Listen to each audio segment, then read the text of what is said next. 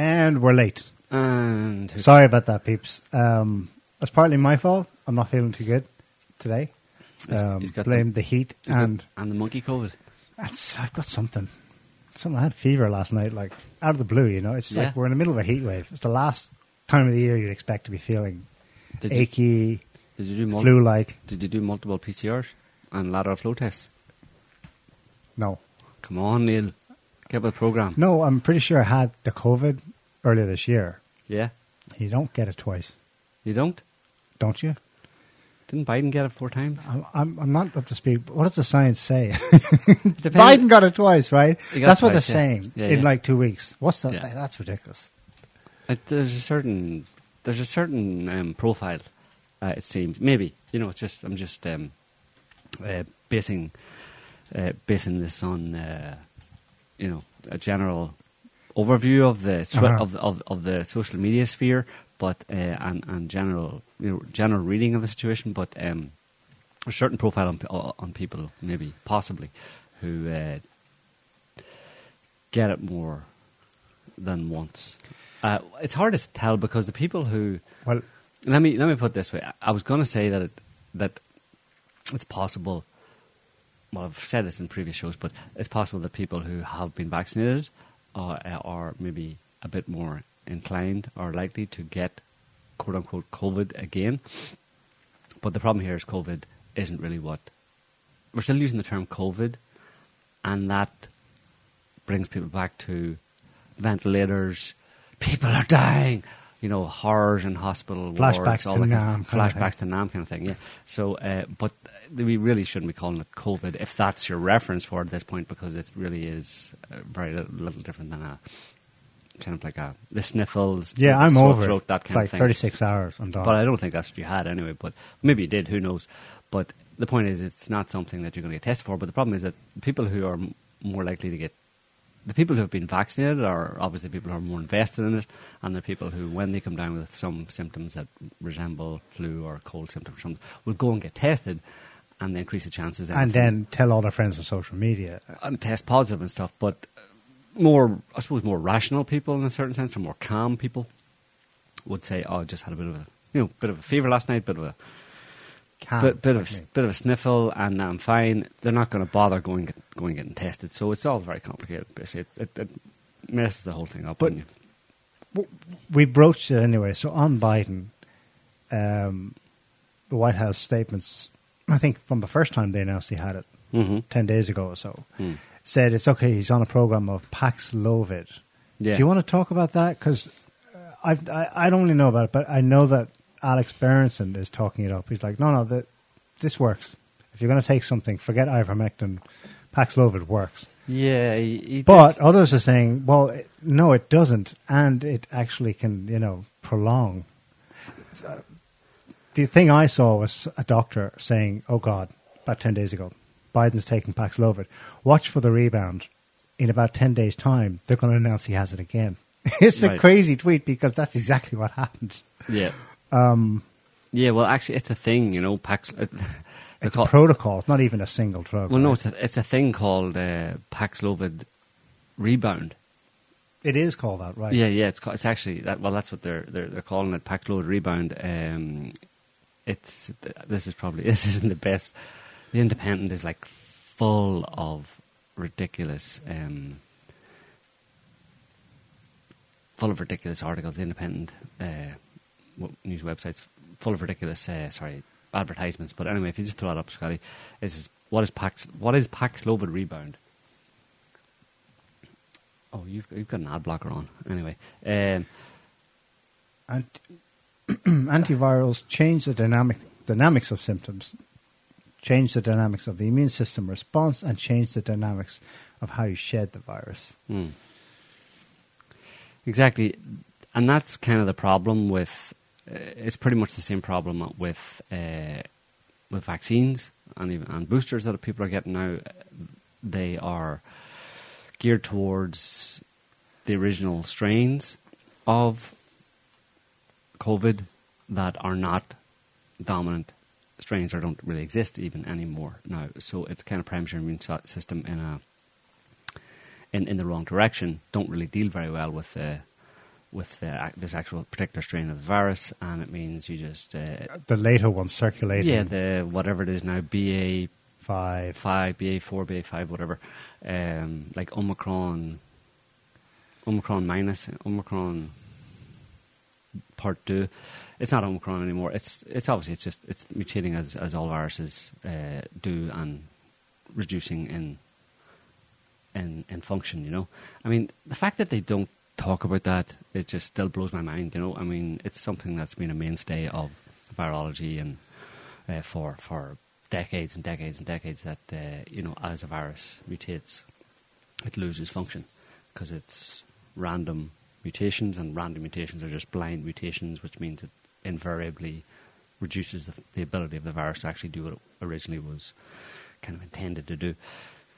Um, so, and they don't they, they don't talk about that, but it's obvious that that's what's happened, right? I mean, that it was charted. We saw it happening, you know, as Omicron came last December, early last December, first appeared in South Africa. Omicron was much reduced, incre- and it's again, it's exactly follows the same well understood pathway or process of, of mutations of viruses, which is they, they lose their function in terms of um, of, of their, their the the strength, let's say, of the virus or the, the virulence of the virus, but they uh, become a bit more transmissible. You know, more people get it. Um, but you could also say that more people get got Omicron because they had dropped a lot of the uh, a lot of the controls and the, the the lockdowns and all that kind of stuff that were designed to stop the spread of virus. So Right. the whole thing is extremely, extremely complicated. You're talking about, you know, potentially 8 billion people on the planet and a virus. And uh, the fact that it, a light was shone on it over the past few years and, and, and you know, they, they started investigating it, it to the extent started interrupting the, the transmission pathways and all that kind of stuff with those crazy lockdowns, ridiculous lockdowns, um, just means, and, and the amount of data on it and the amount of people opining on it and it just it's it's a nightmare, you know. And um, it's interesting though because I think an awful lot of actual long-term vir- virologists actually got a chance to, you know, to, to do far more research and look far more and far more detail at viruses, and there's far more attention and resources and people man hours basically put on on looking at this particular virus than there really ever was before. You know, so it's all new information in a certain sense because there was never the amount of this the, the intensity of focus and scrutiny of a virus by so many people, Uh-huh.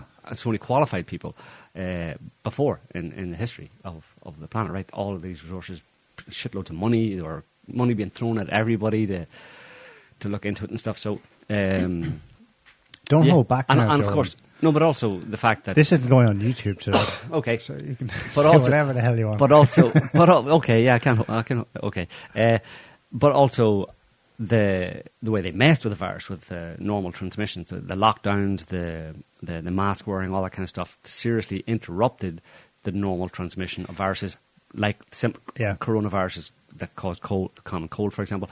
They I- suddenly interrupted the normal transmission of it, and also inter- interrupt the normal transmission of other viruses that were circulating. in the mm-hmm. time. So this is totally uncharted territory mm-hmm.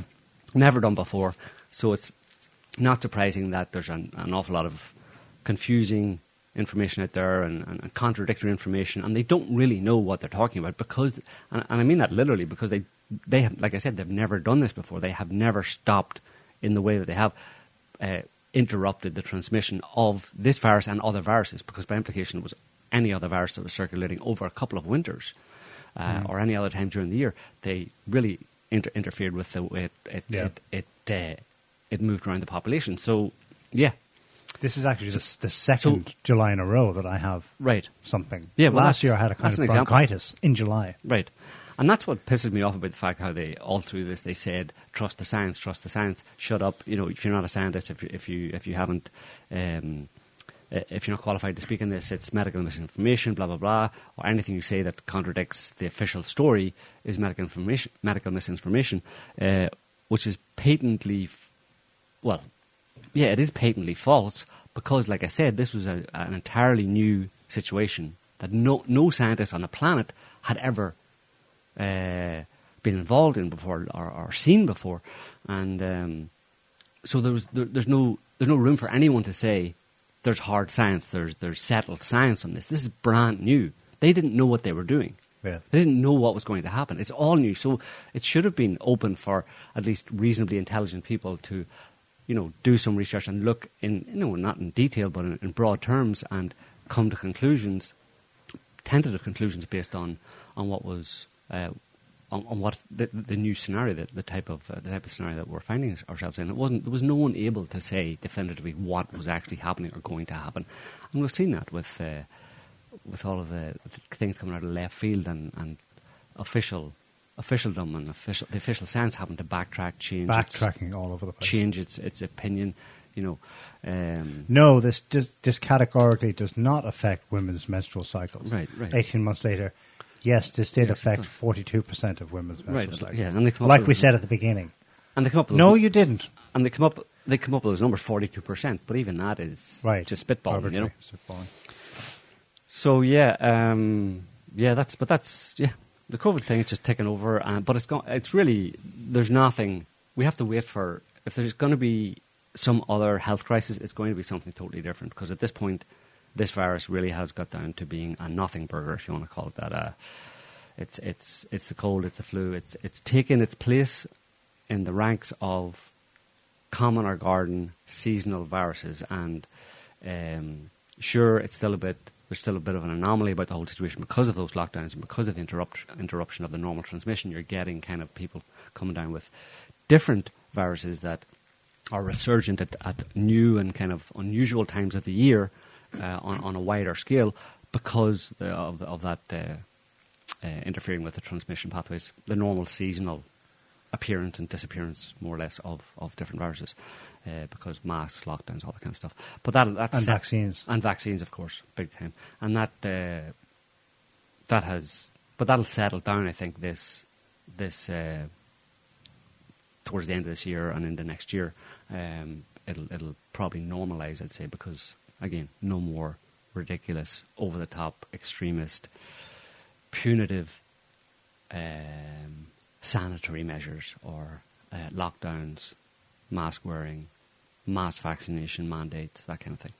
Um, so it's going to be something else. Uh, I'm, I'm just anybody who's out, anybody who, who's, who's was excited about the lockdowns and really liked them and uh, want them to come back. I'm sorry, it's not going to happen with this virus. Ah, You're going to have to wait for something worse uh, or something, another one um, to come along. And you better hope that it's not actually a real pandemic this time, because then you won't be so enthused about uh, enthused about pandemics. You won't feel so good about uh, a pandemic if it's an actual pandemic, if it's a real, uh, in the sense of a kill- mask killer. yeah, real killer virus. You know, which can happen, could happen. Who knows?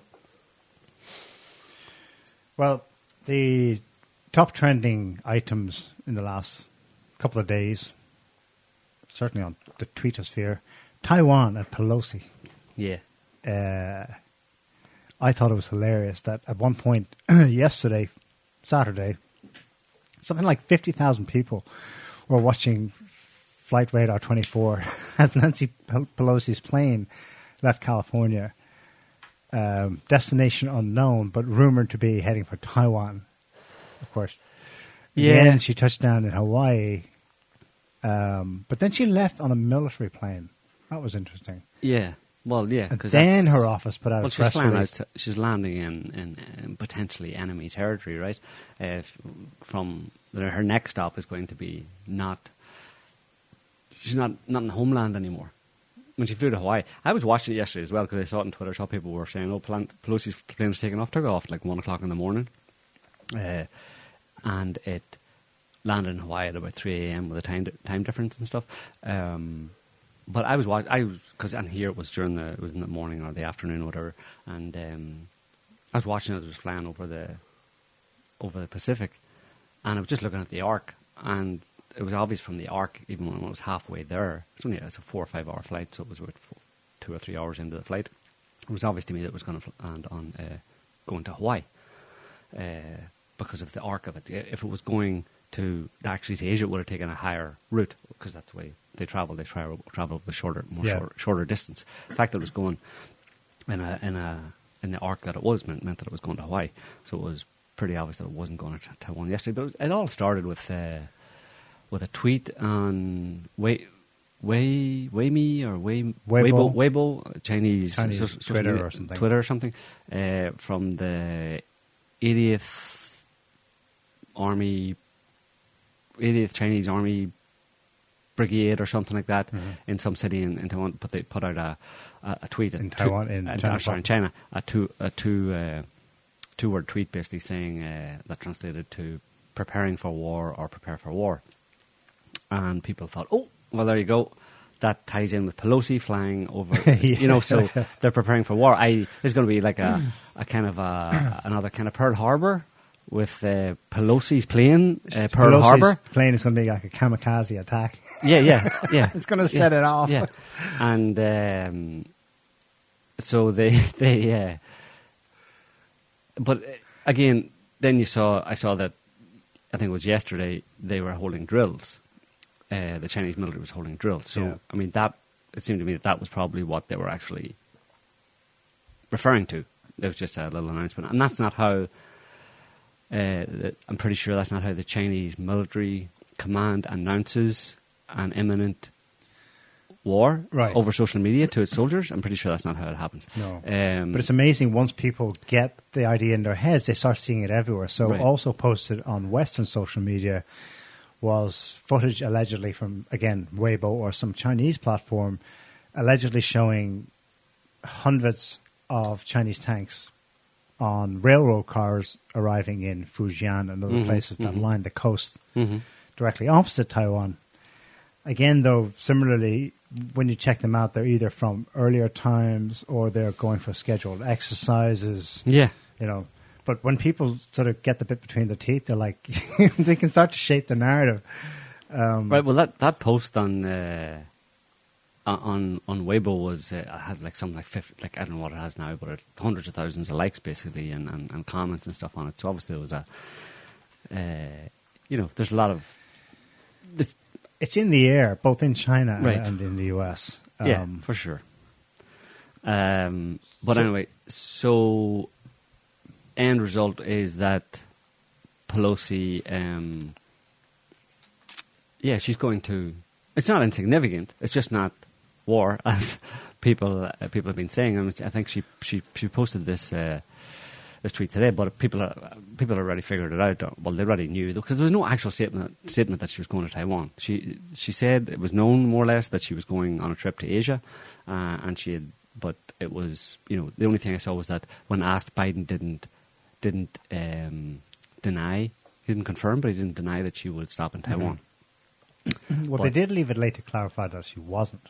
Because a press release was only issued after she was midair. Right. That she was visiting Right, South Korea, Japan. But it was known beforehand because obviously it's, these things are planned in advance, Sure, right? they knew, yeah. So, uh, but and there were there were certain I don't know exactly where it came from, but there was the media knew basically that Pelosi was taken off a couple of days before she was going, right? Because it it wasn't super secret, right? Because and that's the thing, it's not a super secret uh, uh, trip, but it is very much. Um, it is it has a lot to do with the China Taiwan tensions, right? Uh, but she put this out today. That's her a tweet. t- I think a few hours ago or something. That Pelosi put uh, or some staffer put this out. You know, I'm leading a congressional delegation to the Indo-Pacific to reaffirm America's unshakable, unshakable commitment to our allies and friends in the region.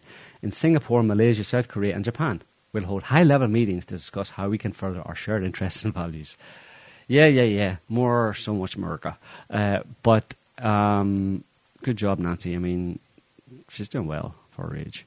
But you know, all con- all things considered, um, the fact that she can actually is she still competent enough to?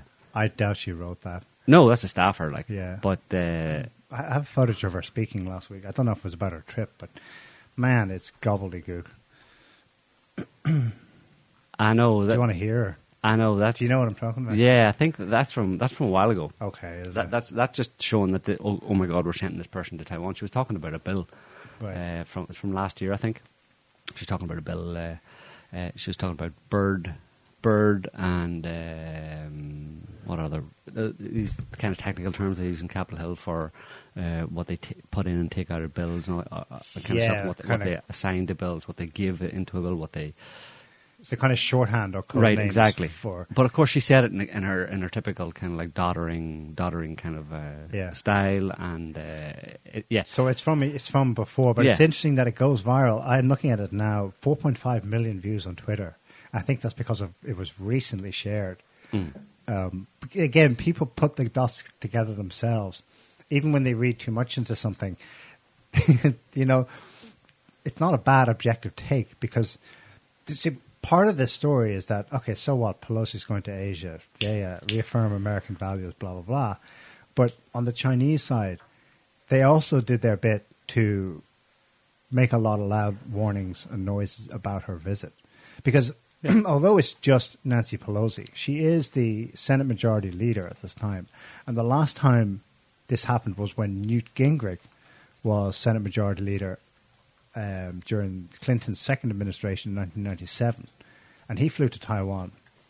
He was the first since America, the United States, formally recognized the one China policy in 1979 as part Right. of the whole uh, deal with Nixon and Kissinger and so on to uh, do an about face and uh, recognize Beijing right, Chinese sovereignty, recognize the Chinese Communist government for the first time since 1949, blah, blah, blah. Um, so since 79, the U.S. is officially accepting that Taiwan is part of China. hmm Boom. Of course, Newt Gingrich goes in 1997, and yeah. they didn't like that at all. Yeah.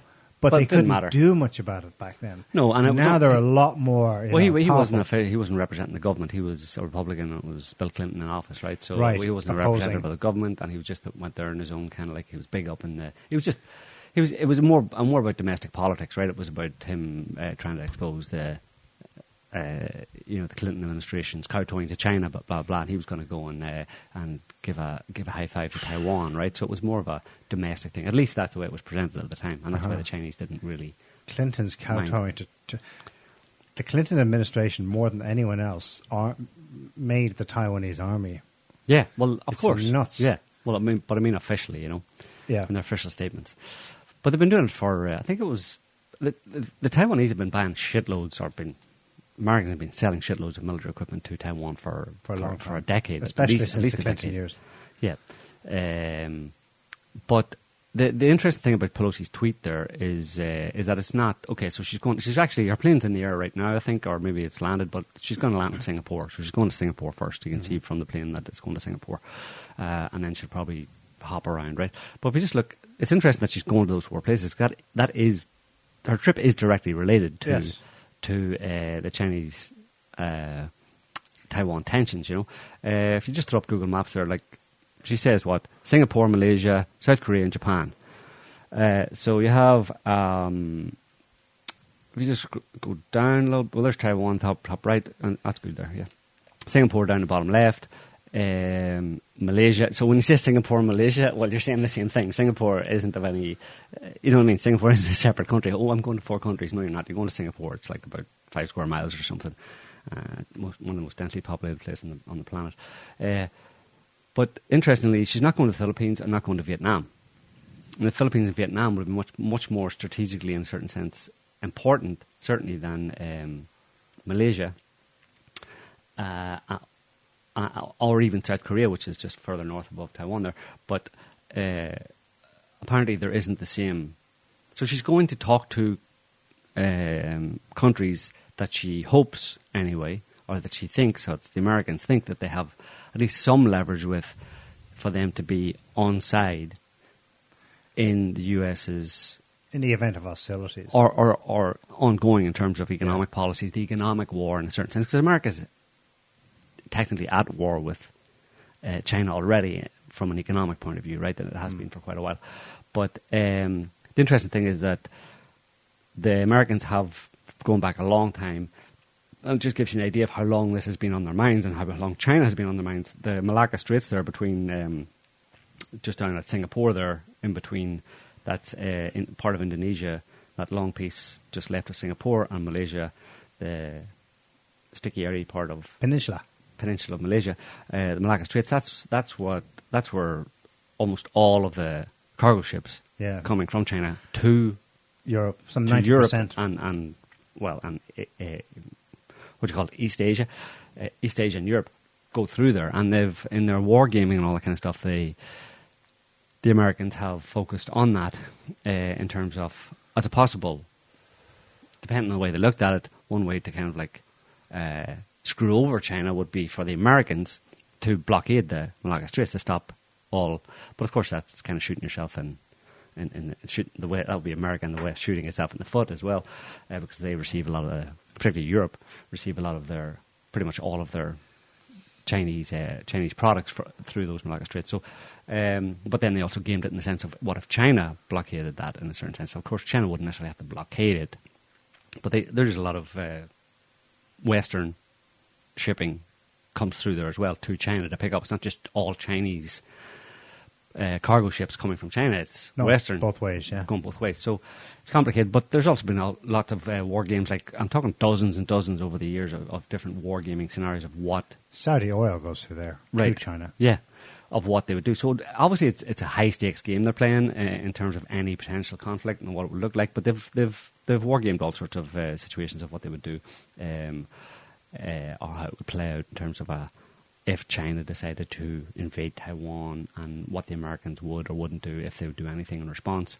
But one of the big things was, like I was mentioned, was that uh, it would be really important for them to have uh, the Philippines and Vietnam in particular on on side because they could, in a certain sense, because with Japan just to the north, they could kind of encircle China in a certain sense. But without the Philippines and Vietnam, um, it's a lot harder. Basically, especially because without the by by saying without the Philippines and Vietnam, you effectively are saying that the Philippines and, and Vietnam are at best staying neutral and at worst being uh, aligned with, to one extent or another, with China in this scenario. So that's a really bad situation. That the Americans can't do anything. So, um, yeah, I just don't see. Bottom line is, I don't see any conflict as people are envisioning it happening anytime soon. And by that, I mean between now and the end of the year. Um, and if it, of course, like I said, it's high stakes. If, if anything like happen, that happened, you can forget about, uh, um, you know, the pro- sanctions problems or whatever uh, as a result of Russia and stuff. You can multiply that by a hundred if, if, if something were to kick off in this area in terms of the economic impact on the rest of the planet. You just, it's, yeah, it's, uh, it's Armageddon. It's doing, it's Armag- economic Armageddon. Yeah. Um, so it's, yeah, but the whole saber rat- rattling thing and all that kind of stuff, with even with her going, like the Chinese know very well why she's going there i- in this context, why she's going to those few countries. You know, they don't like it.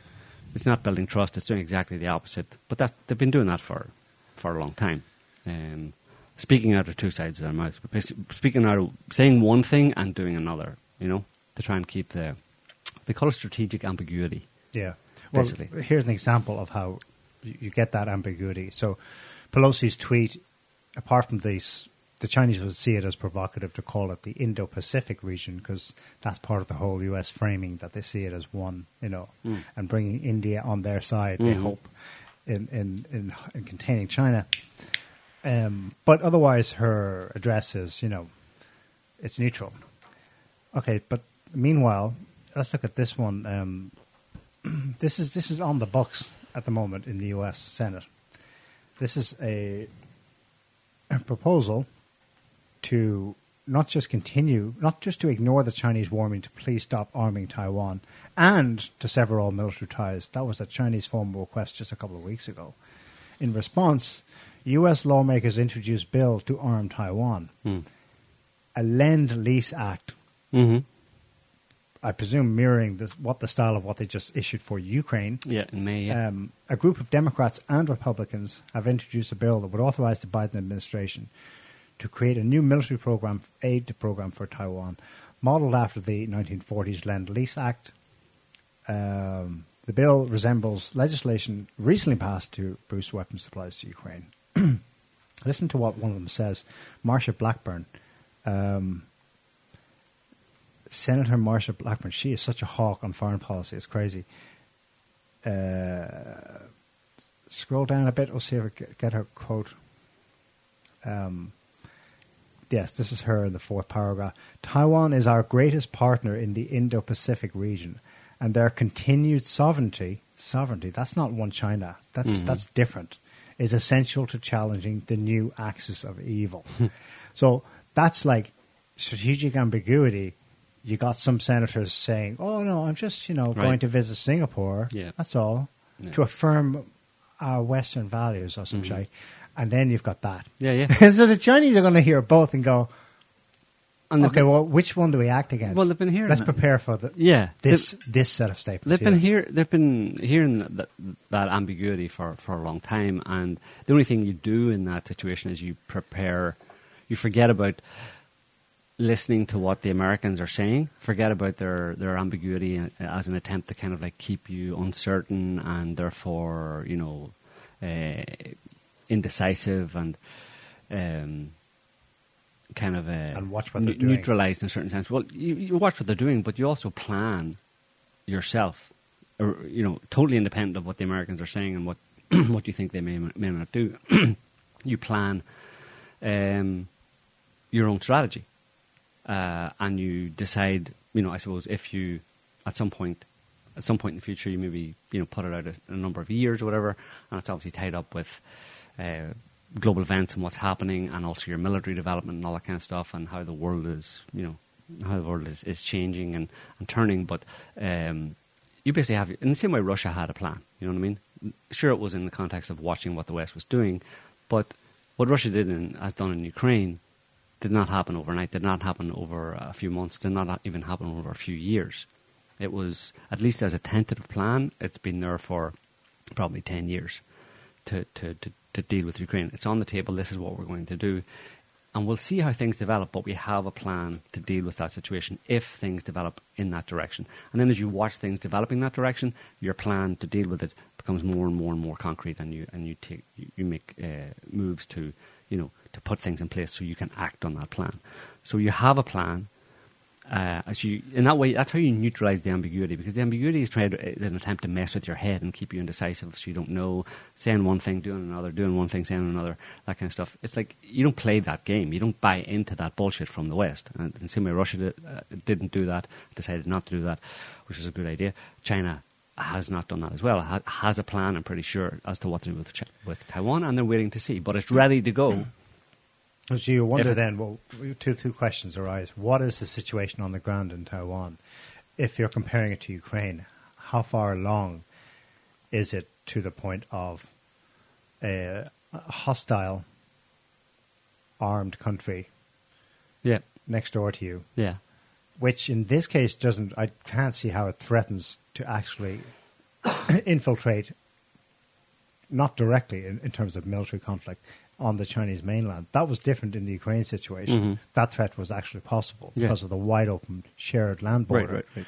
Yeah, it's, Um, it only goes here so far. It, isn't. it only goes so far. Because- And yeah, because it would be extremely difficult for the Americans to supply uh, Taiwan in, in, in, a, in, a, in, a, an invasion type scenario uh, in the way that they've supplied Ukraine and continue to supply Ukraine. Uh, There was a report. basically, they can't do it. Remember we touched on it last year that um, there was a report. We can share it again.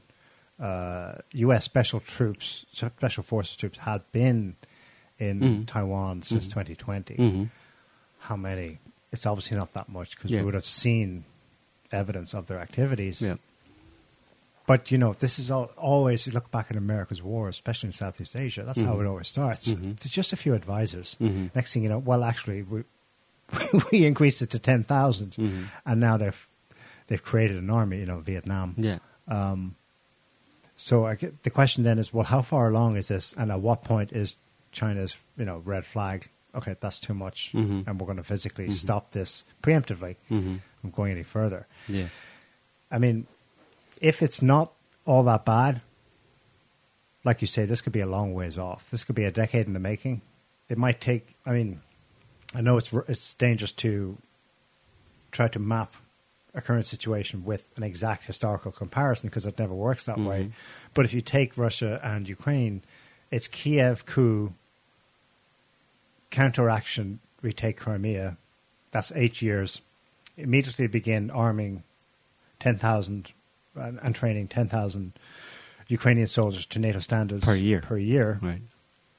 And then I guess it gets to a point where Russia's like, okay, that's Yeah. that's it's too much. Red Stop. line. Yeah, red line so is crossed. just, it's going to take all those steps for China to do likewise. You know, Yeah, well, it's totally different ballgame in that respect. Where it's like we just mentioned, it's not. It's on in Ukraine and it's on the same landmass, and it was a direct threat, and, and, and again a coup as well, where basically the government was completely taken over by, largely taken over by American interests and stuff. So that was a clear and present threat by, uh, to Russia from from, from from the West. You know that they saw and they had to do something about it. Taiwan's very different in that respect. It's an island. It's uh, it's out there in the sea. Basically, it's um, it's not going anywhere. it's not going anywhere. Um, China's, you know, China's military is, you know, just as as as as effective uh, if it wanted to in terms of taking Taiwan. But again, it's a high stakes game. The repercussions of the whole thing for the global economy and for Yeah. everything else associated is uh, is really high. And nobody Yeah. wants it. Like China doesn't want to do that. Taiwan doesn't want that to happen because Taiwan Taiwan would be Yeah. to what to, to one extent or another destroyed, um, and the U.S. would suffer seriously uh, economically at the very least.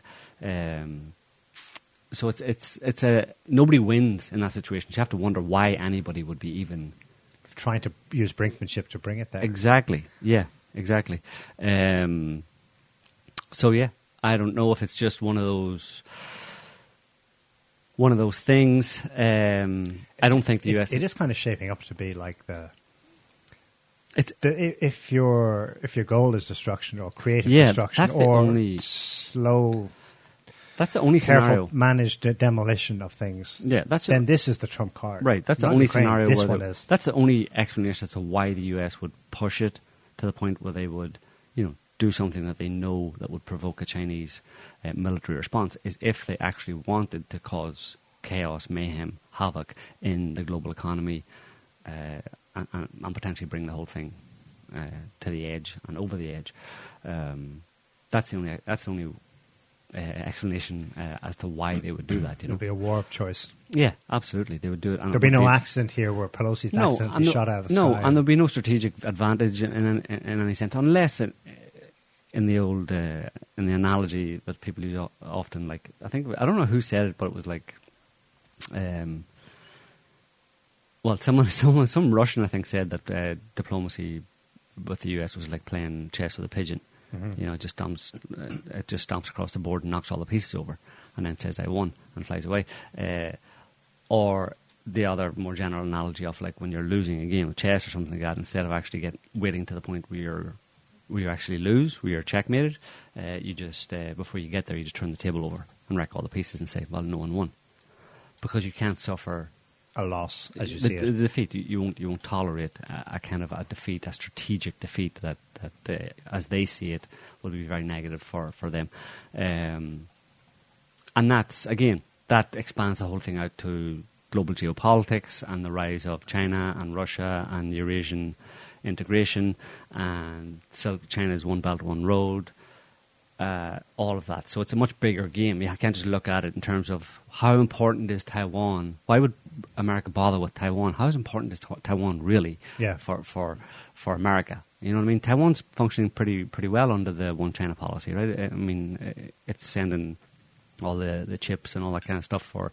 uh, for for you know for most of the world. for most of the world, but I to, but to. America, you know, in terms of keeping America functioning, basically, because America has to keep functioning because it's top of the heap, right? It's, it's a global superpower, blah blah blah.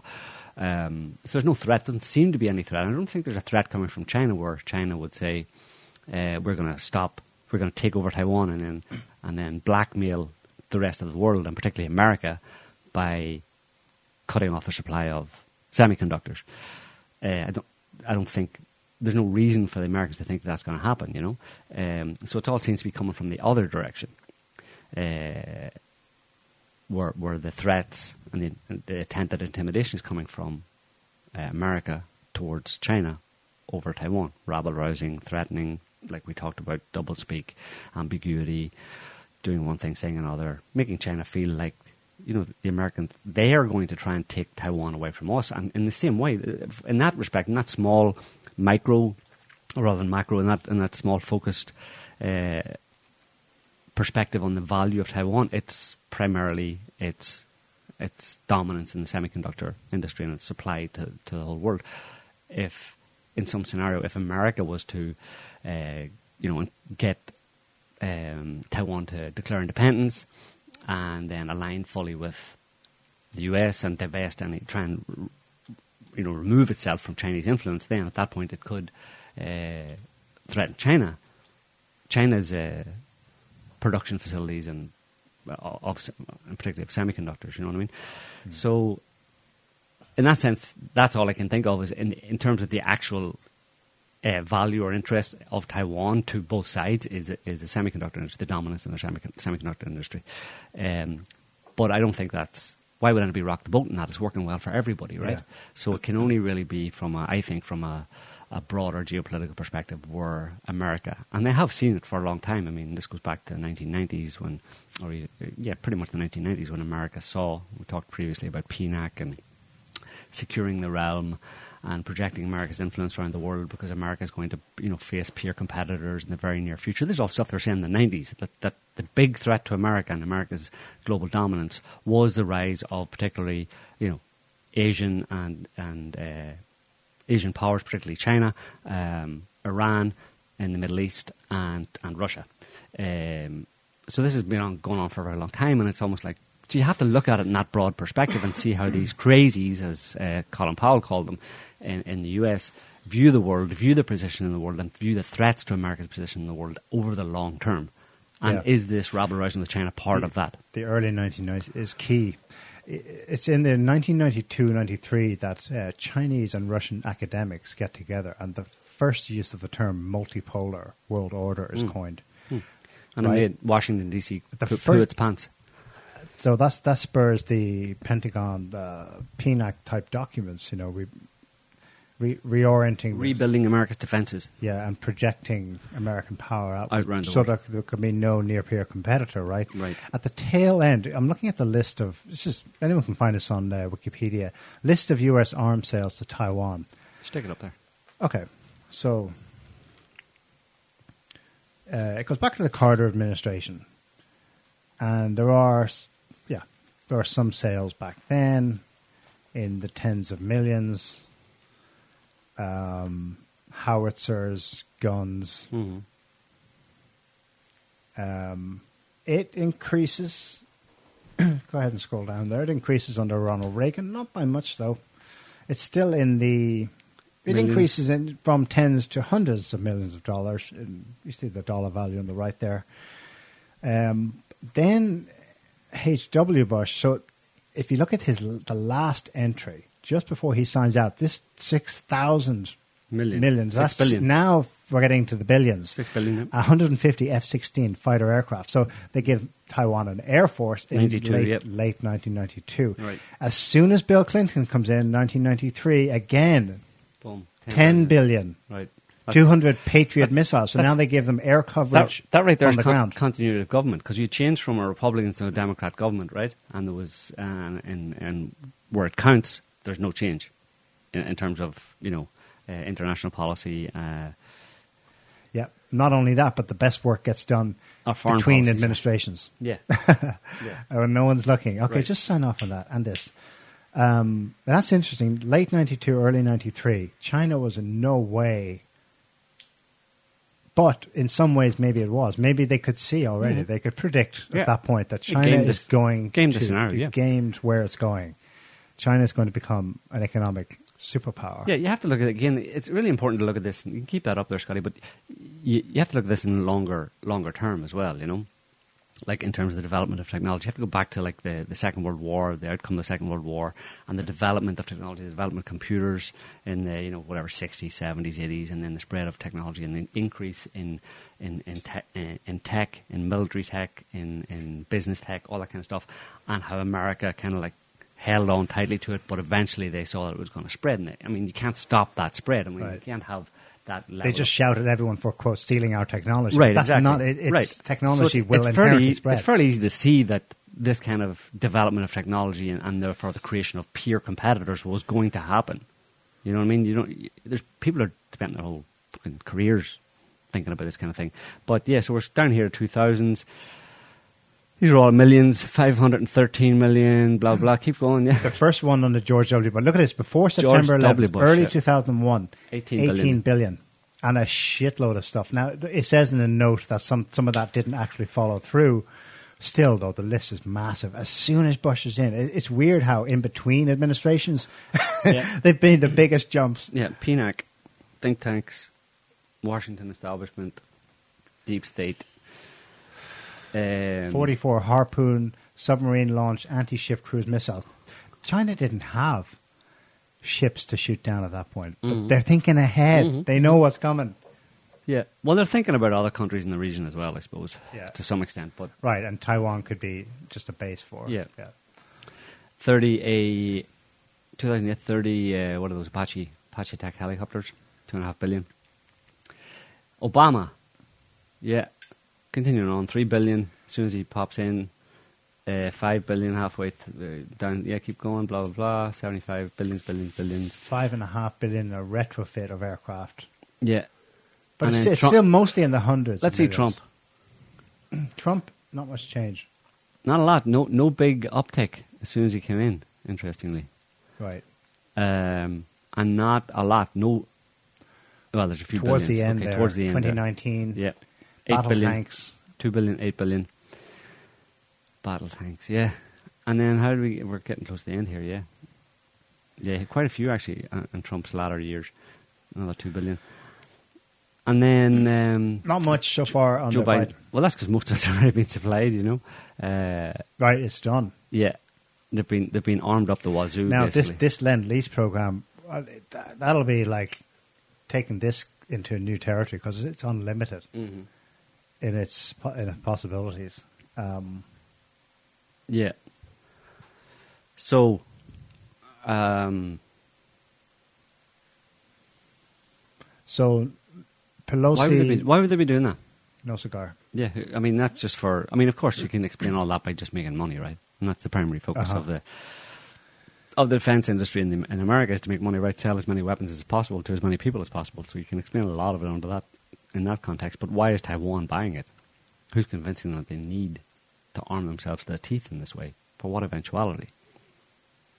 Well, if in doubt, basically, let's buy all the weapons, right? Yeah, maybe unlikely that at, the, at, a, at, a, at lots of times through those arms arms purchases uh, that we're not really seeing anything imminent. Why are we? But you know, we need to, we need to have a military and we need to protect ourselves. But Yeah. again, It's not it's really becoming to defend. Taiwan is, No. is a goner. But all And of that- I China will win. all of that becomes like that's U.S. It become, makes it a kind of, in a certain sense, a U.S. protectorate, right? Makes Taiwan a U.S. military protectorate because it's all military equipment. It all has to be serviced by U.S. military uh, personnel, and probably a lot of it, uh, depending on how much, um, how many Taiwanese personnel have been trained on it, it has to be.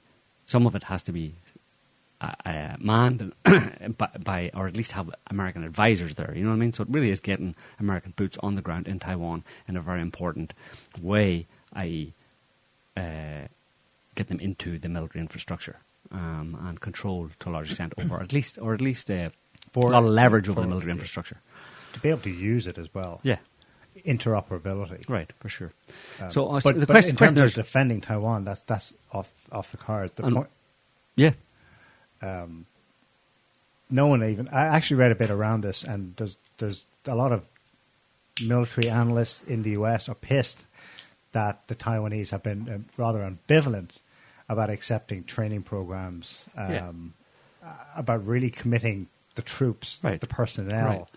to a Mhm. NATO outlook on China. Yep. So well, that's in, in out of respect for China, basically, which is Well, smart, a it's, it's also it's a reflection of the political situation in Taiwan. I mean, right, they're Chinese people. Huh? exactly. Uh, as much Bottom as line. their elites might be, no, we're democratic and there's two party system. You know, um, they when it comes down to it, they're not going to want to basically rehash the civil war of 1949 Hmm.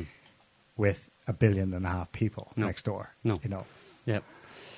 So yeah, uh, I don't know. There's no point really. I mean, we can look up war game scenarios and all that kind of stuff. I mean, Japan would expect it, would be expected to be on side uh, But- would, would supply because America has a lot of bases there. You know what I mean? They've got bases over over much of the much of the territory and around the South China Sea there. You know, um, but whether or not they'd be allowed to use it, or particular countries that host American uh, military bases or military personnel or military equipment, whether they would be allowed to use it in that kind of a scenario is a totally different. Uh, I think you've answered it well. This is not about to be a Franz Ferdinand moment to trigger World War Three, No. but this is um, something that's in the cards as a trigger for Economic foobar. yeah, and it'll Possibly. be contrived. And but when it happens, yeah, you, you'll have seen plenty of other signs that you know Yeah. the plug's about to be pulled. Yeah, you'll see In other spheres. a serious uptick in, uh, in in in rhetoric as well. You know what I mean? And there'll be other evidence that something like that is going to go down. But I don't think it's just yet. Uh, just on Pelosi, there's uh, I meant to say this. There's a great little. It's just funny. It's a little video. Uh, it's from a, a kind of a, a podcast or something or a a vlog between two people on uh, two two vloggers or something on Twitter, and uh, well, just watch it here. It's kind of funny. Um, it's about Pelosi's trip. Just it gives you an idea of the average person's, maybe at least some section of the American population's perspective on Pelosi. America recognizes the China One policy, the One China policy, where Taiwan, Hong Kong are part of that. Uh, however, there were there were stipulations to that whole situation, being that as long as America can do business with them, uh, then it's cool. Then you could be one policy on paper, but at the end of the day, they have their own sovereignty and stuff. Mom, what are you doing? My mother's here. Can I have that coffee? That's awesome. Mom, come say hi to everybody. Would you? Oh, again with Mom, say hi. Fiorella's here. Hi, Fiona. My mom was really crawling in Hi. here. I didn't want to interrupt. She was crawling in here army style on the ground to give me a note because she didn't want to interrupt the convo couch. Can you believe this, ladies and gentlemen? Give me a kiss. China is going to shoot down Pelosi's jet if she attempts to go to Taiwan, which will start a war. It just came off, Yeah. hot off the press. Do you think she should go to She's Taiwan? She's right. yes, Why? because I want them to shoot down her jet. Mom, go get me coffee. He's like, do you think you should? Do you, Somebody thi- clip that up, please. like, oh wait, do you wait. think? Do do you think she should go? Uh, do you think she should go to Taiwan? Yes. Why? Because I want them to shoot down her jet. I saw another tweet along similar lines. You know, that plane better not come home. That's funny. Anyway, um, Yeah, it also speaks to the kind of the fatalistic attitude mm, uh, among a lot of people. It's like they're kind of a lot of people are sick of it in general, all the BS. So yeah. they, they kind of when they watch Pelosi's plane, they're like, you know, I can imagine them eating popcorn, going, Yeah, I mean, "Are they going to shoot this thing down?" well, the Go thing on, is, do it. people have been over the past couple of years, and, and not just with COVID stuff, but with uh, Ukraine and America's kind of like uh, not even past couple of years, but like the past twenty years, you could say of America's kind of like rabble rousing and projecting its power and influence and invading countries and destroying places, and then the, the more particularly the past few years have put people in a certain situation where it's like, just like get on with it. You know what I mean? It's like our leaders have maybe they don't ex- understand it or express it in this way, but there's a sense that the the feeling is that They've run the things into the ground anyway. these people have wrecked the place. You know, that they're a bunch of they're just off the leash. They're they're terrifying us. They're trying to terrorize us all the time, kind of thing. And now they're talking about more war. Well, you know what? Go ahead and do it then. You know what I mean? I mean, just kind of shit or get off the pot, basically. you know, people have had enough. You know, um, or not they've had enough, but they're just you know they've that point. You know, uh, but the whole green. Uh, green thing, uh, yeah, energy crisis. I mean, Russia cut off gas supplies to Latvia recently. Uh, just the other day, they're apparently um, cited as, of course, they read it in the media. It's because, uh, because they're vindictive Russians. well, a kind of half answer, half truth answer, which is that um, the reason they're doing it is because Latvia won't pay in rubles as Russia demands. Russia has demanded that Latvia and other every country that wants Russian uh, oil or gas needs to pay in rubles, and they leave it at that. And so it sounds like unreasonable. Why do Russia just demanding they pay in rubles? And the Latvian said, "No, we want to pay you in a different currency." And Russia says, "No, you have to pay in rubles because rubles are awesome." But of course, people with a There's short term workaround. people, well, people with a short-term memory uh, uh, might not know that um, because of sanctions, um, uh, countries are not allowed by America basically to pay in euros or dollars, pay for any oil or gas, and uh, usually, like um, we mentioned this quite a while ago, whenever it was actually the sanctions were announced and stuff, but the usual way that that happened up until now has been going on for many years is that to pay for European countries to pay for Russian oil or gas, Russia Russia's Gazprom Gazprom bank. They have a banking division of, of the energy of the gas company. They have a bank account in the European country that wants to buy their oil or gas. They deposit uh, euros into that uh, euro country account uh, owned by Gazprom, and then they get their, their gas. But if they do that now, uh, those assets will be seized. Um, so Russia is not allowed by America to get access to any payments for its oil or gas that are paid into European or American or any banks banking system or banks that America and the EU has control over. So, that Russia said, "Well, listen, is effectively giving Latvia gas for free. well, well, obviously they're not going to give them gas for free, right? You say you have to pay for it, and the only way we can get secure payment is for you to pay it um, into a bank account in Russia uh, in rubles um, because of sanctions. And but they sort of they were forced to do that, and then countries say no, we're not going to do that because well, we're not on team. We're not in team apocalypse. Then, if we if we if we in any way infringe these sanctions or are shown to be given any uh, succor to Russia, so we're not going to pay for it. So yeah, the, basically the idea was give us your gas for free. Give us your gas, and we'll make an we'll make a we'll pretend to pay for it, but we know that if we pay for it, you're not getting the money because America will seize it basically, or, or it'll be blocked in the bank. So Russia's like, what the fuck are you talking about? Just like. You know, are, are you all crazy? Like, I mean, you want our gas, pay for it. It's, it's very, fairly simple. It's pretty. It's, it's, it's a very simple concept that's as old as human human civilization. When you want to buy some trade, when you want to buy something from someone, you pay for it. So it's bizarre that I mean, again, and what pisses me off is that the, that the media just ignores, doesn't tell people that. You know what I mean? Studiously ignores that fact. Um, but as a result of all And this, the headline is just simply Russia cuts off gas too. yeah, of course, yeah. We told you Russia was going to yeah, cut off. and we, Oh, the, yeah, they're God. using it as a political weapon. Blah. blah. It's complete nonsense. I mean, Yeah. but it's just I'm beyond it at this point because if people haven't figured it out, then they'll never Well, figure it, it out. it, it may be, it may speak to the cleverness in quotes of the whole charade here. That this this has been con- tweaked and concocted in the last six months since the war started to to bring about these very headlines, where you can say, "Ah, Russia's just cut off the gas to Finland, Latvia, Yeah. etc., etc." We told you they were going to do that. Yeah. After you've, of course, made sure that that's the only possible right outcome. Yeah. outcome. Right. Yeah. So in this and this winter, when people are freezing in their different European countries because they can't heat their homes or can't fuel their cars or whatever because it's too expensive, or can't heat their homes because it's too expensive, or there's no actual access. The, the access has been uh, reduced or supply has been reduced. Uh, they'll blame Russia. They'll say Russia's freezing people in their homes. And they, I mean, they continue to do that because they've done that all along. They've done it for many years, and, and but it's just really ramped up over the past, uh, really this year since um the Ukraine situation. But so it makes a mockery of the whole green energy thing that we've all been told we need to get on board and get behind. We're still get, being told we have to get on board because the just throw that one up there, Scotty. The IEA, which is the International um. Energy Energy Agency, said that the world is re-entering the coal age. I mean, how how do people make sense of that? Do you know what I mean? I mean, they may not see much. Well, this is in the Western media as well. Uh, how do people make sense of that when they're being told, have been told for years that we need to green, need to cut down coal's really bad, burning, you know, burn green and burn only burn, you know, pellets or you know, grass or I don't know. Can you burn grass? I don't know. Only burn, you know, green sources of energy if you're going to burn anything at all. And uh, Oh. we need to stop using gas and fossil fuels, and especially coal. Coal being the worst offender.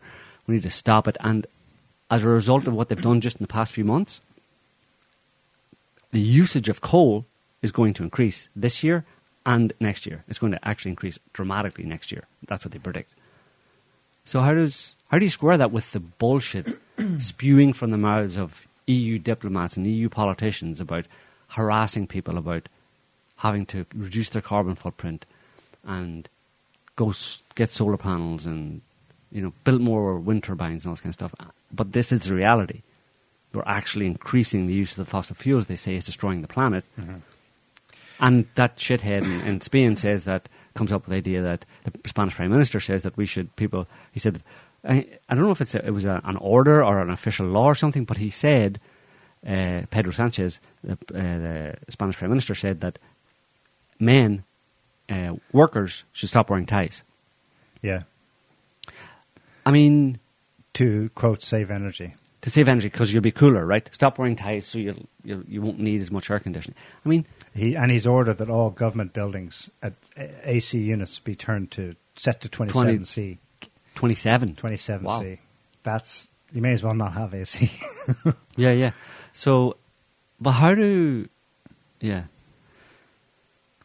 Uh, Uh, I don't know. How do people? I think he got not think this is he got the idea from the European Commission. Um, no doubt. It says here BBC report on this energy saving no tie wearing measure. The measures are part of the European Commission's 210 billion euro plan to boost renewable energy and reduce European countries' dependency on Russian gas. But to boost renewable energy, but we just saw the coal. You, joked about, you know, burning grass, but around the answer is you can't square the ideologies. You can't. But objectively, this is actually a greener development than where things were going. What am I talking about? Biomass. That was a huge chunk of the replacement fuel source in Europe and also in the US. And um, what's his name? Michael Moore made a documentary about this a couple of years ago. it picked apart a lot of inconsistencies in the green movement, but one of them that was stood out in my mind was the unbelievable use of biomass. What is biomass? It's they're basically cutting down forests at a pace never seen before. Right. In the US, that was where the documentary was based, but I'm sure it's the case in Europe as well Mhm. for so-called biomass Mhm. to fuel power stations. Right. Um, Yeah. You know, people like again, it's- you it's can't actually square the ideologies there, but it, less pretty- biomass and more coal is greener. Objectively, it's greener to go with coal. Yeah, because because biomass. Well, uh, it's also the fact that I think wood is more polluting officially than coal. I, I don't know about that, but I, I know that today coal is so well Or maybe it's more burned that the very little it of it actually seeps, uh, escapes. Right. Exactly. That's uh, what, that's what I'm thinking. point. They they made the process so green Yeah. uh, in, in an attempt to save the coal industry. Actually, Yeah. it is super green. And and the reason they, used to be. the reason they say that burning wood, basically chopping down trees and burning, burning wood, is a green uh, is green energy. It's not green energy at the at the point of of of, of the burning of the combustion of the wood because it produces. I'm pretty sure it produces more CO2. CO two or more more. It's more heating, quote unquote, heating of the planet Mm. uh, than coal, or more polluting than coal.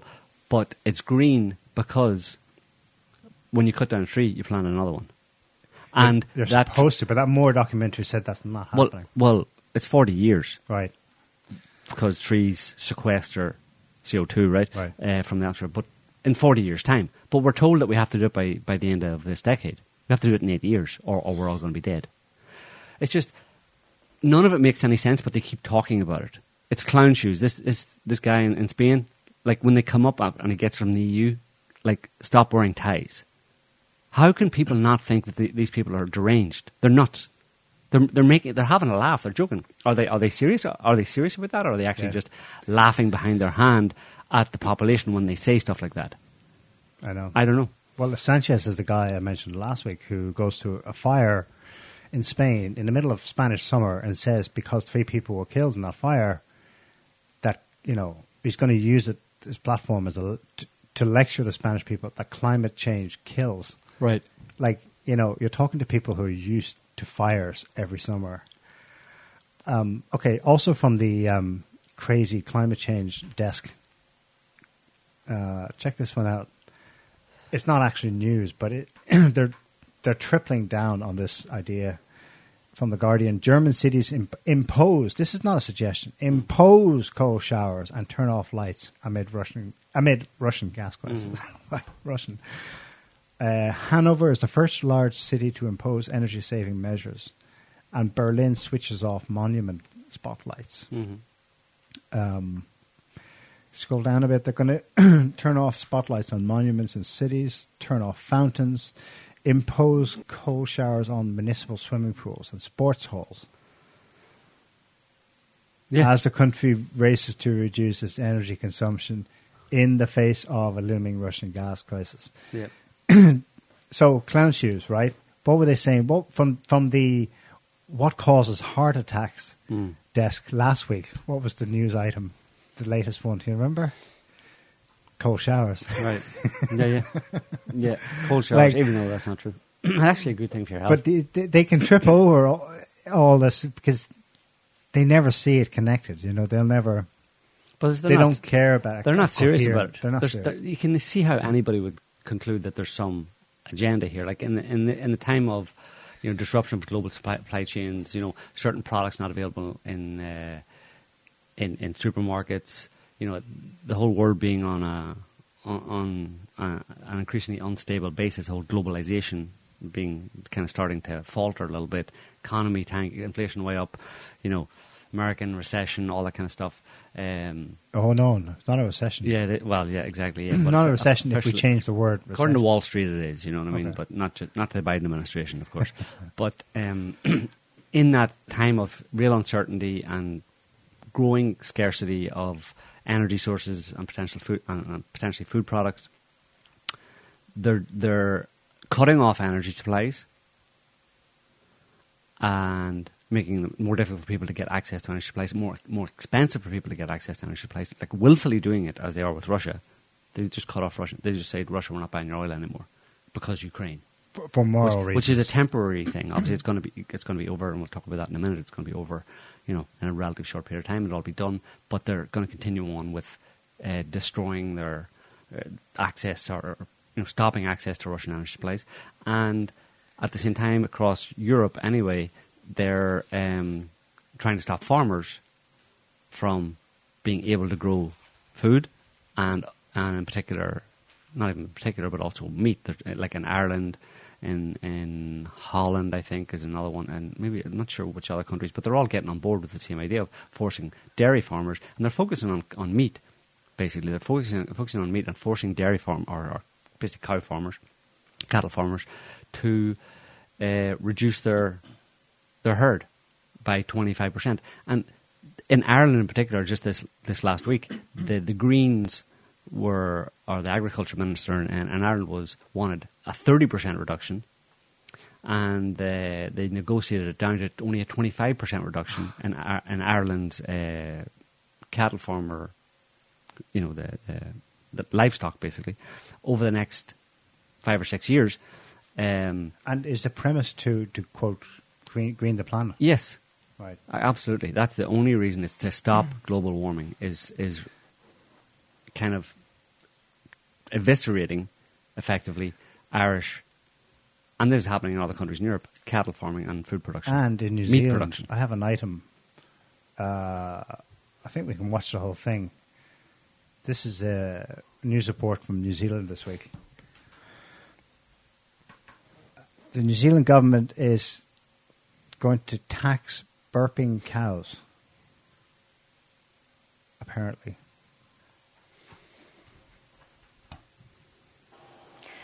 While belching is widely considered to be rude, livestock don't seem to care. All day, every day, they burp. But it's not the act of burping that's the problem. It is the methane that they release into our atmosphere. The average cow emits a whopping 220 pounds of methane gas a day. Well, New Zealand is doing something about it by taxing burping livestock. Mike Drolet explains. With a population of just 5 million, New Zealand's carbon footprint is relatively small. Its hoof print, however, is through the roof. And now, in a world first, New Zealand farmers will have to pay a tax for every one of the methane emitting 10 million cattle and 26 million sheep that roam the scenic countryside. The farmers will be able to mitigate their tax burden if they lower emissions by modernizing their operations.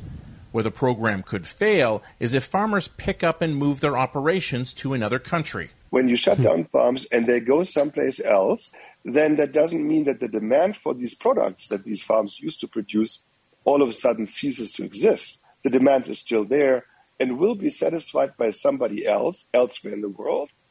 And that means mm-hmm. that emissions will simply shift from one place to another. Cows and sheep are ruminant animals, meaning they have four chambered stomachs that act like fermentation vats that create methane, 95% of which comes right out of their mouths. As far as greenhouse gases go, methane traps up to 36 times more heat in the atmosphere than carbon Blah, blah, blah. dioxide does. Blah, blah. And that's bad. Wa- was- Wasn't it? But while the uh, carbon dioxide- And that's bad. wasn't it, are they just being polite there? Because wasn't it all about cow farts before? Well, why is it burps now? Ninety-five percent of the of, of the methane comes out of their mouths. Science, Joe. Science changes. Science changes. Yeah, Okay. Science, science. science. says last week. Science says this week. So yeah, it's it's incredible. Like it's global. It's and again, like we'll come back to our earlier discussions about this. I mean, what's the point in decimating a surplus producer of cattle like New Zealand? You know, when, as the guy points out in the show, your demand is you're not going to change demand that way. Well, actually, ironically, in a dark way, you are going to. That's what they think. They're going to force new behaviors on people. We're going to eat less meat, as far as the plan is concerned. under yeah under the under the excuse or the, the, the explanation that if you don't, you're, you, you humans, you people are destroying the planet. We're, we're saving you from yourselves, basically. If you continue on with your excesses of eating meat and, uh, and, and having warm showers and that kind of stuff, you're actually going to destroy yourselves. So we have to save you from yourselves by denying you warm showers, denying you energy, and denying you access to meat in particular. Uh, and that way we will save you to death. Yeah. Save you to death. So it's uh, yeah, it's uh, it's old America's uh, what was it? Right to protect. Yeah. Samantha Power uh, going around the world protecting populations, saving pe- populations to death um, from imaginary threats that America made up. Um, yeah, Ukraine. Um, just moving on. We, we, we move on to Ukraine. Sure. Uh, Ukraine's um, uh, was Navy Day in Ukraine yesterday. Um, In Russia. sorry, in Russia. Um, but yesterday, someone dropped the the Ukrainians. Someone Ukrainians used a drone, and Ukrainians in Crimea used Right, a, I used a modified just commercial drone or whatever to drop uh, uh, munitions, basically an explosive like an IED or whatever on. Uh, on, on an area in, in, in Sevastopol, uh, Sevast- On the Navy headquarters. On the Navy headquarters in Se- Sevast- Sevastopol. Sebast- Sebastopol. Sevastopol, um, which is kind of interesting or worrying in a certain sense. Uh, They can't. That's they a can't, Russian red line, right? Well, it, well, not really. I mean, it, it's it's a small incident, but it's Yeah. indi- it's interesting in the fact that it, it came from within Crimea. So there's basically saboteurs within Crimea. Okay, it wasn't. It didn't no, cross over. No, because it was a commercial. You know, it was a basic, just a mod. They've been- using those. It wasn't one of those kamikaze things. No, those DJI drones, whatever they've Right. been modifying normal drones just to Carry carry, a grenade or something. Yeah, exactly. Um, but they cancelled the Navy Day celebration celebrations or Navy Day parade or whatever of, of the boats in uh, in Sevastopol because because of that. Um, but elsewhere in Ukraine, then they, They they fired a kamikaze drone yesterday as well at a humanitarian convoy right um, in in Nergodar. I think it's it's Russian controlled hmm Donbass. Uh, it wasn't in. It wasn't. Um, it was stationary. It was parked, so no one was killed. Hmm. But that just speaks to the the sick stuff they get up to. Um, the but probably the biggest one that was most talked about in terms of strikes last week. The uh, the uh, obliteration, I think, up to sixty dead of Ukrainian POWs hmm at a detention center Right. in Russian-controlled Donbass. right Uh, Russia obviously says Kiev did it. The USA obviously says Russia did it. Yeah. So just think about that. Russia. This the thing was this was a detention center that was holding among other people, mainly mainly POWs, but a lot of uh, From Azov, from the uh, Az- Azovstal, right? i.e., and some members of the Azov battalion, and they'd been so they've been taken there like what six? Is it two months ago now? Almost Yeah, couple of months ago when they left, when they surrendered, basically left uh, uh, uh, Azovstal, and they were taken to there. Eventually, they ended up there. They've been there for quite a while, and they were so you know uh, mm, provided for, let's say, by by the Russians and the and the DPR, and kept there, and there was uh, a trial basically, or beginning or in process soon to begin, basically, to take statements from them and to, to try them for for crimes, basically. So they invested a lot of time and effort into keeping these guys here, prisoners of war, to, to investigate who they were and to put them on trial, basically, and, and likely giving them amnesty at the end of all this. possibly, and but also to for them to to fess up to Yeah. reveal uh, information about what they got up to, uh, what they got up to, not just in, in Ukraine over the past five months, but previously in in Donbass. You know, um, And who they were talking right? to and working so, with. so think Americans. right? So think exactly. So think about the logic of Russia doing that, and then what shelling from a distance because it was clearly you know an incoming projectile from Right. afar. right, uh, that killed most of them uh, in its own territory.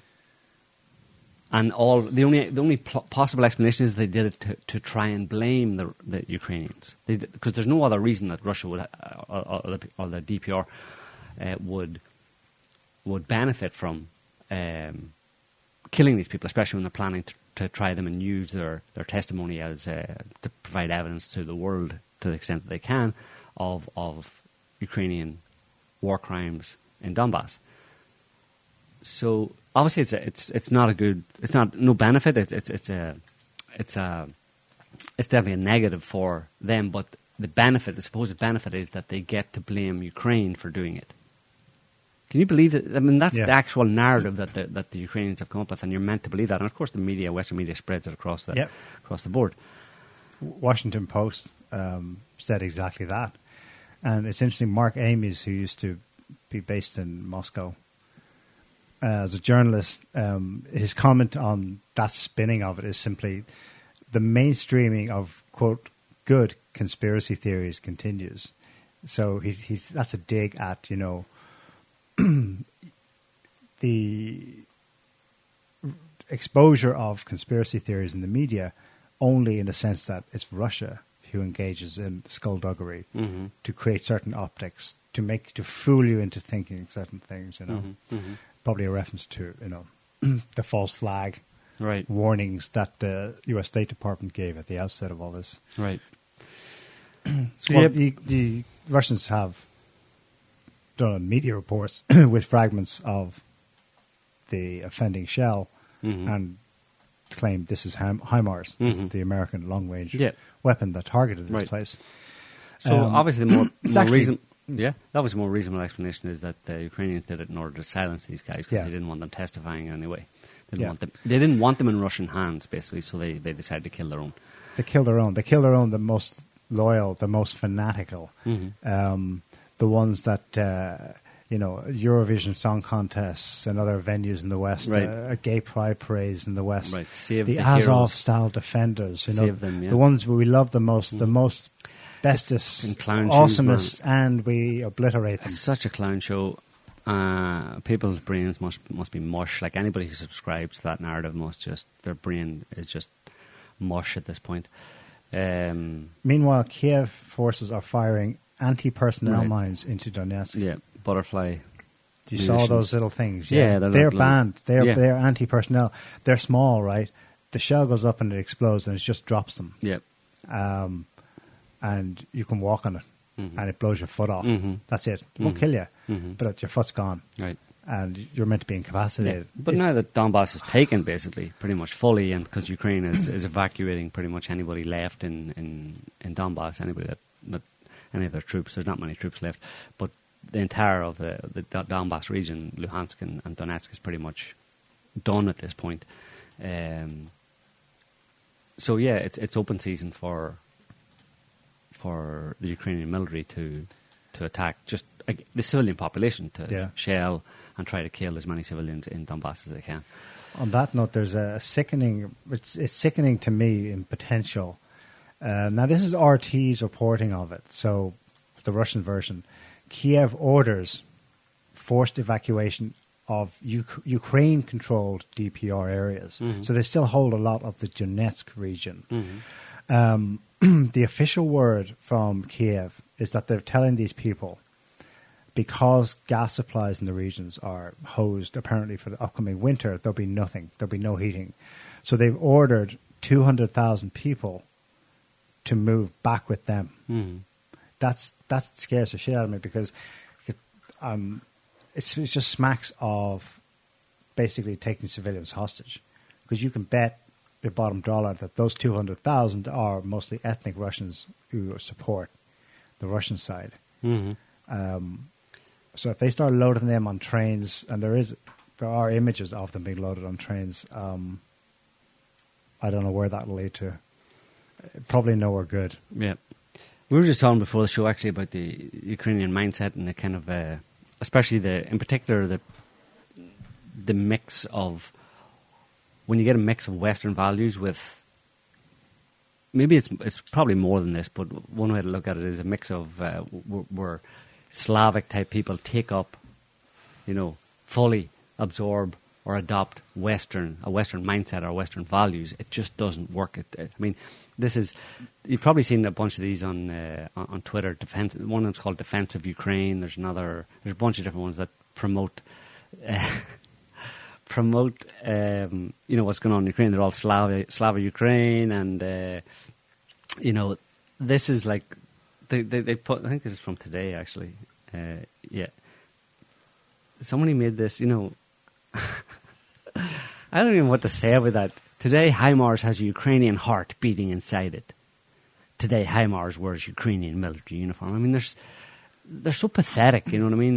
I mean, and I'm not denying them. You- gory. I mean, Yeah, you exactly. the Russian side making no, propaganda exactly. There's something depraved about about it, you know. But and, and I mean, I understand that people who feel that they're Their side. they're the subject of, of an invasion and they hate the aggressor and all that kind of stuff.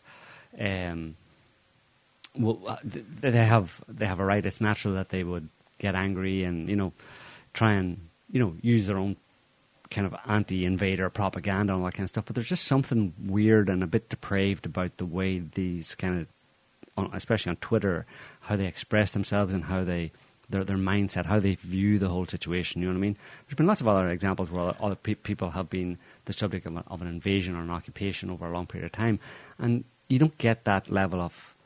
If if if the people are gen- if people are if people genuinely feel if an invading if an invaded or occupied people genuinely feel that they're that right the right and moral good is on their side and that they feel like the underdog.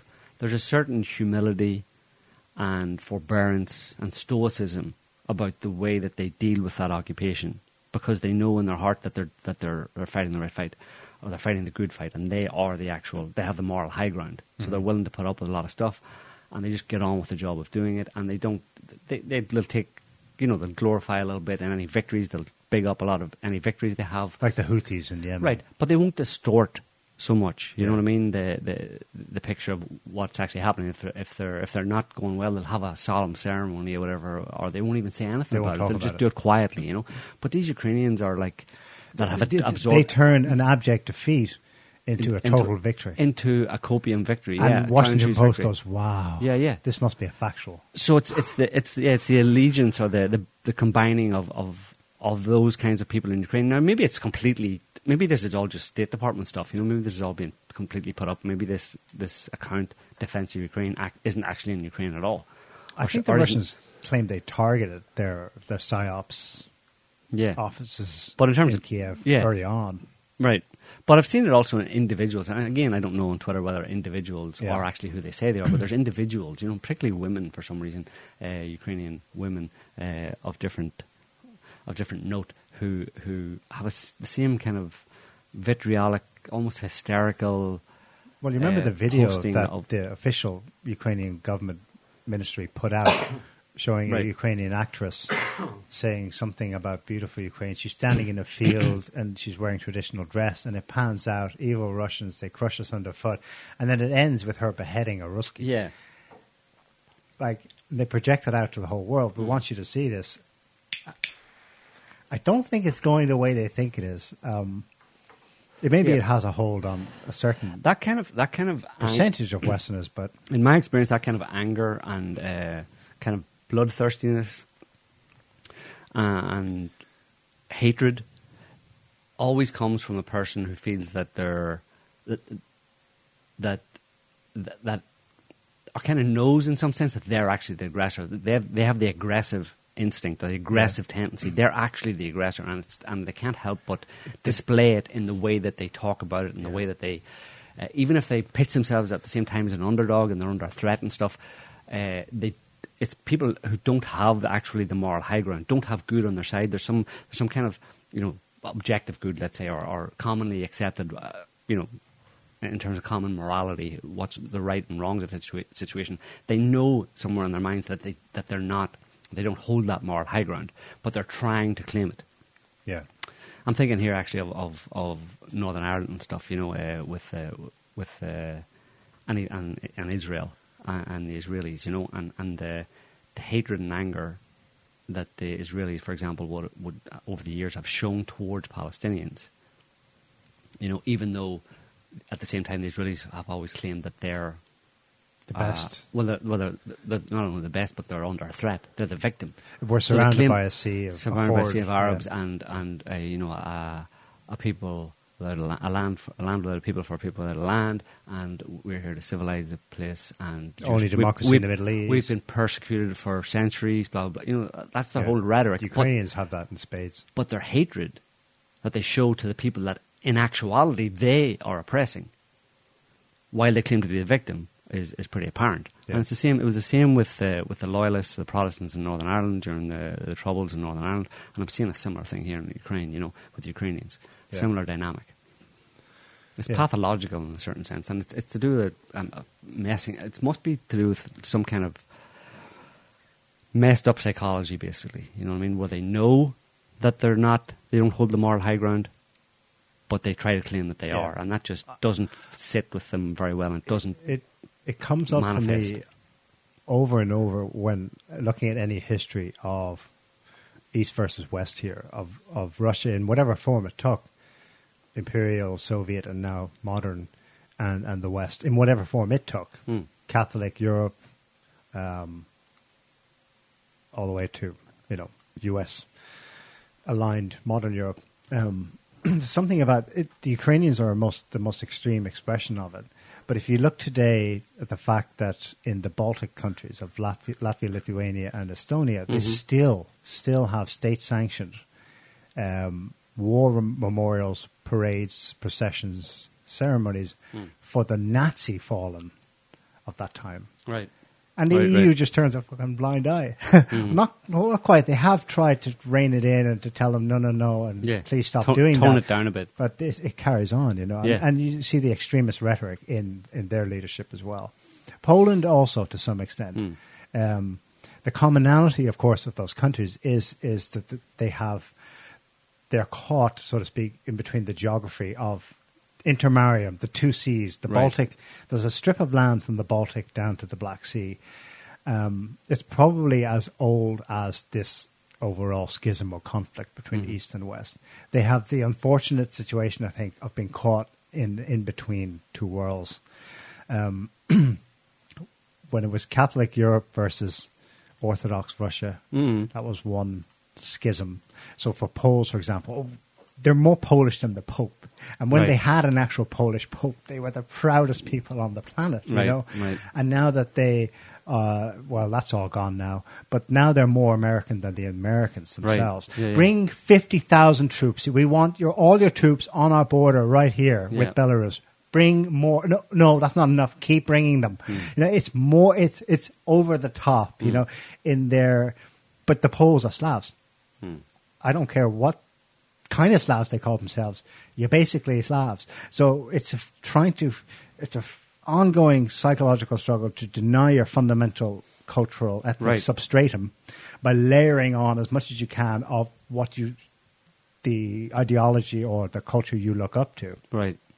Uh, and hoping you're hoping like this cartoon here you're hoping if you keep putting on the suit it'll eventually fit you know and it never does quite fit. And why why don't they just uh, uh, ad- adopt, or I'm sure it's readily available, their own identity, their own ethnic, cultural identity? That you know most countries have that going back quite a few centuries, more than enough to, to, to you know to feel that there's one there, and just sit quietly and be content with that. You know what I mean? you know, well, in Ukraine's uh, case, it didn't really exist as Right. a country. Ukraine's different, yeah. Poland, I'm going to get attacked here by certain Poles we know who will say, no, no, it was independent country for hundreds of years. Yeah, but the Not reality is, you know, it was Russian slash German slash um, Austro-Hungarian Empire Right. Mm. until very, fairly recently. A hundred years ago, Poland as we know it today was created. Right. Um, So it's So it's, it's historical aspects of it of being they just again they have the un- it's unfortunate bad geographic luck of being in this place where massive armies come through. right. Um, Not an and effect that on the collective psychology, constantly cultural. They do genuinely have a fear of being invaded from the outside. right. Um, That's just below the surface, basically, and it comes out now and again when yeah, the time is right. Uh, it comes out and it comes out and inc- part of their their makeup is that they they have a kind of Russian. Russians are, on the surface, they're kind of famous for being you know dour and Mm. not smiling and emotionless, and that's how they, they're, it's easy to portray them as baddies, you know. Mhm. But actually, they're super emotional, Mm. and it's reflected in their language and their literature and their poetry and their music and their Mhm. stories, their folk tales and stuff. Super. I, I don't speak Russian. I've heard it said about the language that there are so many things that it can describe emotionally that cannot be translated. You, you cannot perfect the translation Mhm. well enough Mhm. because there are so many nuances and textures that are lost Mhm. from the um, an Orthodox Russian language Cyrillic alphabet different into a Western European, which is maybe more rational, more logical, Mm. more rules based grammar kind of thing. And so you've got all these people in the middle who either still do or until very recently use the Cyrillic alphabet. Even when they don't, like the Poles, you hear the language and it sounds to our ear, doesn't really sound it. It sounds Russian or Russianish. Mhm, mhm. It's one of them Eastern languages, you know. But they're shouting at you vociferously, I am a Westerner. The Pope was Polish, didn't you know? Mm. We are more Catholic than, than you people in the West, you know. So it's it, it really messes up their um, their mixed allegiances, you know, and their denial of self, and they're trying to figure out themselves and all this stuff. And that's how if you take if you stay with the case of Poland, obviously this is a sweeping generalization, but at the broadest geopolitical historical picture, Poland is repeating the same er- errors that it made in the 20th century. Mhm. It's going all in on America being there forever Mhm. to protect it against the evil Ruskies, Mhm. you know? When the actual, History if shows any of them just took, took a step back and look at what's going on, China rising, Russia strong, they would have some common sense at, at the, the hands of the, at the helm of the state, you Mhm. know. But they don't. They look like they're walking into another situation where they might lose nationhood Mhm. again, Mhm. maybe just temporarily. But Mhm. Yeah, it's complicated, but it's useful to try and figure it out and understand it. You know. Um, And meanwhile, the Russians are, well, again, they have a great sense of humor, I think.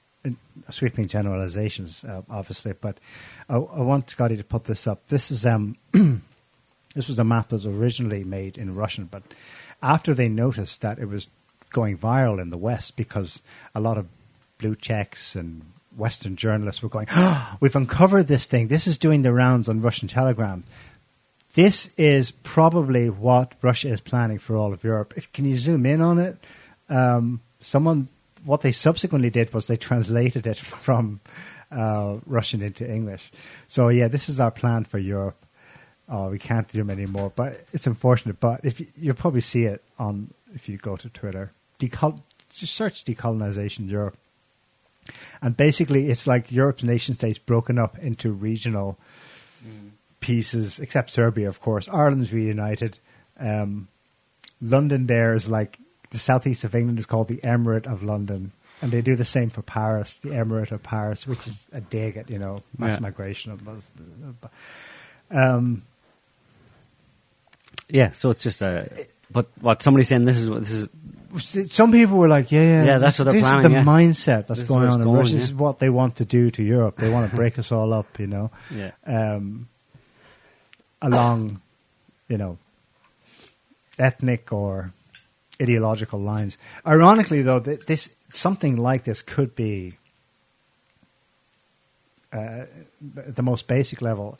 What we may see emerge in the coming years is that the European Union, as such, does break up. Maybe. Um, uh, individual states no Yeah. longer. Yeah, if if that were to happen, you might find groupings like that, basically. Yeah. Given given the, given the way, uh, maybe people might go back to more. Yeah, if, if people were in Europe would go back to more tribal, let's say, or culturally, you know, homogenous in a certain in in in in more specific detail in different countries, how would it how would it how would it break down? You know. Um, yeah, people. I mean, there's borders. There's borders like that, even though they're not official borders within countries. You know, like in Spain, there's Andalusia, the different regions. In Spain, there's the different Uh-huh. regions. In France, different regions. In Germany, etc. People, if you if you if you ever got to the point where things fell apart, you would probably have those lines will be become a bit more defined, and people might identify themselves rather than as German, let's say, as Bavarian, Yeah. or rather as as uh, French, there'd be Occit- uh, uh, Occitan or Andalusian or something like that in Spain. Yeah. You know. Um, Po- Post collapse, you could see re- regroupings along yeah, more quote unquote natural lines. yeah. Um, and in the US, of course, they've got perfectly laid out with uh, state divisions. You know, Right. fifty-one independent countries. Republic of Texas.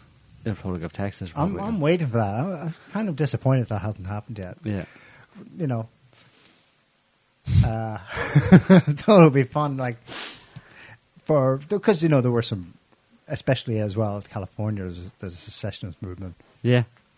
It never seems to go anywhere though. Not yet. Anyway, Uh, I'm done. yeah, Are you done? I think so. Okay. So what we doing? We were on Facebook today, yeah. We have any super super awesome questions or anything? Facebook, VK, and Twitter. I think people can see the stream on. Okay. Mm, mostly VK. Like, yeah. Alrighty. I don't think it's showing on Facebook. Something's No? wrong. All right. Well, anyway, we'll, we'll stick it up on uh, Rumble. There's no point in saying smash all the like buttons, or is there? Smash, Smash. all the like buttons. Smash all the buttons. Yeah, sh- Whatever buttons. it'll be up on SOTT. Then you'll see Rumble links. It should be- Yeah. people share them if you Give us some likes on Rumble, etc., and subscribe to our Rumble channel because you never know when we'll be. You never know what'll come along. The next thing that'll come along that we won't be allowed to talk about on YouTube. Uh, who knows what it is? They may. You never know. Uh, given the way they've acted in the, in, in the recent past, it's you know nothing's off the table in that respect. Certain things may become taboo that we want to talk about, and then we just won't be able to have any YouTube uh, presence. Anyway, so we'll be in Rumble in that situation as long as it stays As long as free to me for a while. Yeah, Eventually, all we'll be left with is Truth Social. exactly. Us and the Us and Donald mixing and his it- buddies. mix, mixing up with Donald. Yeah. Uh, yeah. Okay. So yeah, like we said, give us a, a bunch of likes or subscribes or whatever it is. I don't know where this is actually going right now or where it'll end up, but thanks for um, yeah. So thanks for watching, listening, and thanks for thanks for your comments. Uh, we'll be back next week with another show on whatever's been happening between now and then. We'll keep you updated, and yeah. So until then, have a good one. Talk Thanks to for later. watching. See you next week. Can't stop the signal now.